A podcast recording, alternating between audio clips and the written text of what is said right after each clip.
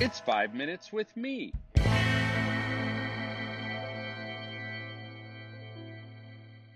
Hello, friends, and welcome to episode 50 of Five Minutes with Marko. Wow, 50 episodes. I think all podcasts can now cease existing because we've reached this important milestone. 50 times five. I mean, it's like what? That should be really easy. I should have done that math ahead of time. I'm not going to bother right now. It's not very much of your time when you listen to them collectively. Today, we're going to talk about Lonely Boys. Is there a song? Why am I thinking instantly of a song? Such a lonely boy. Oh, somebody somebody's going to have to message me after you hear this if you know what song it is that I'm referring to, I will discipline myself not to look it up so that I can be surprised by the knowledge that you bring. Okay, one of boys. In my four decades of youth ministry, I've noticed uh, over the last maybe decade a minor trend that kind of troubles me, and it's increasingly difficult for teenage boys to figure out how to make friends. Sure, there are plenty of lonely teenage girls also, but it seems to me that the number of lonely teenage boys is significantly higher than their female counterparts. One reason for this is purely developmental, and it applies to both young men and young women. Because children and preteens don't have access yet to third person perspective that comes with the gift of abstract thinking during their teenage years, younger kids form friendships mostly based on proximity, like you and I are friends because we live near each other or spend a lot of time in the same place.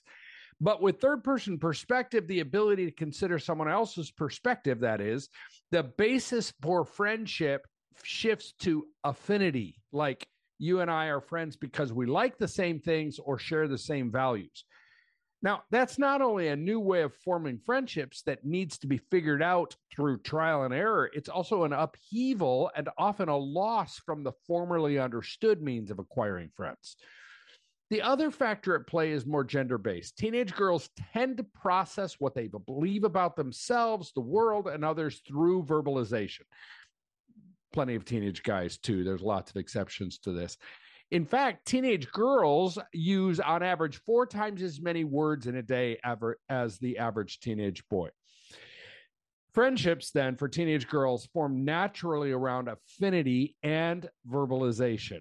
Guys, on the other hand, tend, and again, I'm emphasizing the word tend as there are plenty of exceptions to this, they tend to understand themselves and the world uh, and others by doing stuff. This is why you'll often find that teenage guys perceive that they're friends with another guy just because they did something together one time. Like, yeah, Tim and I are friends. We played video games together that one time.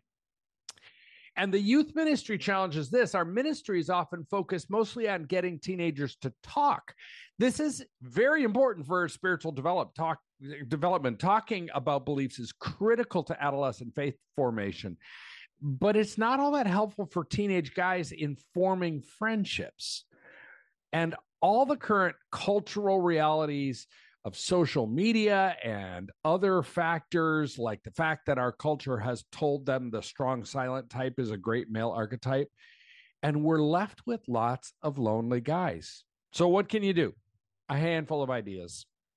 Number one, don't give up on doing stuff in your youth ministry. As we learn more about how teenagers form and hold on to their faith, we've rightly increased dialogue, but this shouldn't be at the expense of play and other active options that provide a context for male friendships.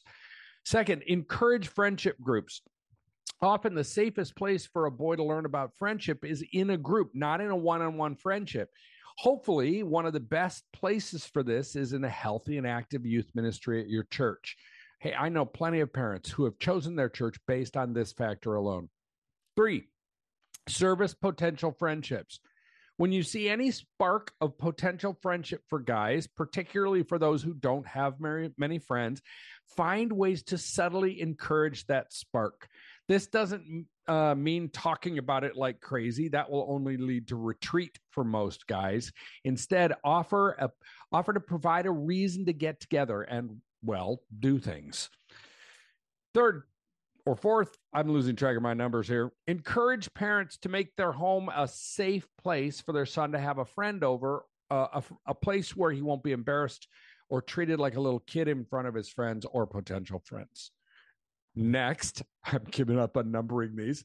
Encourage guys toward friendship, but don't nag. When you notice a lonely guy spending time with a potential friend, say something positive, but keep it short and sweet. Lengthy speeches, lengthy speeches will feel like pressure or nagging and they'll backfire on you. And finally, the number here we are at is finally pray like crazy that our guys will develop life giving, identity shaping, meaningful friendships that will spur them on toward Jesus. The Youth Cartel Podcast Network.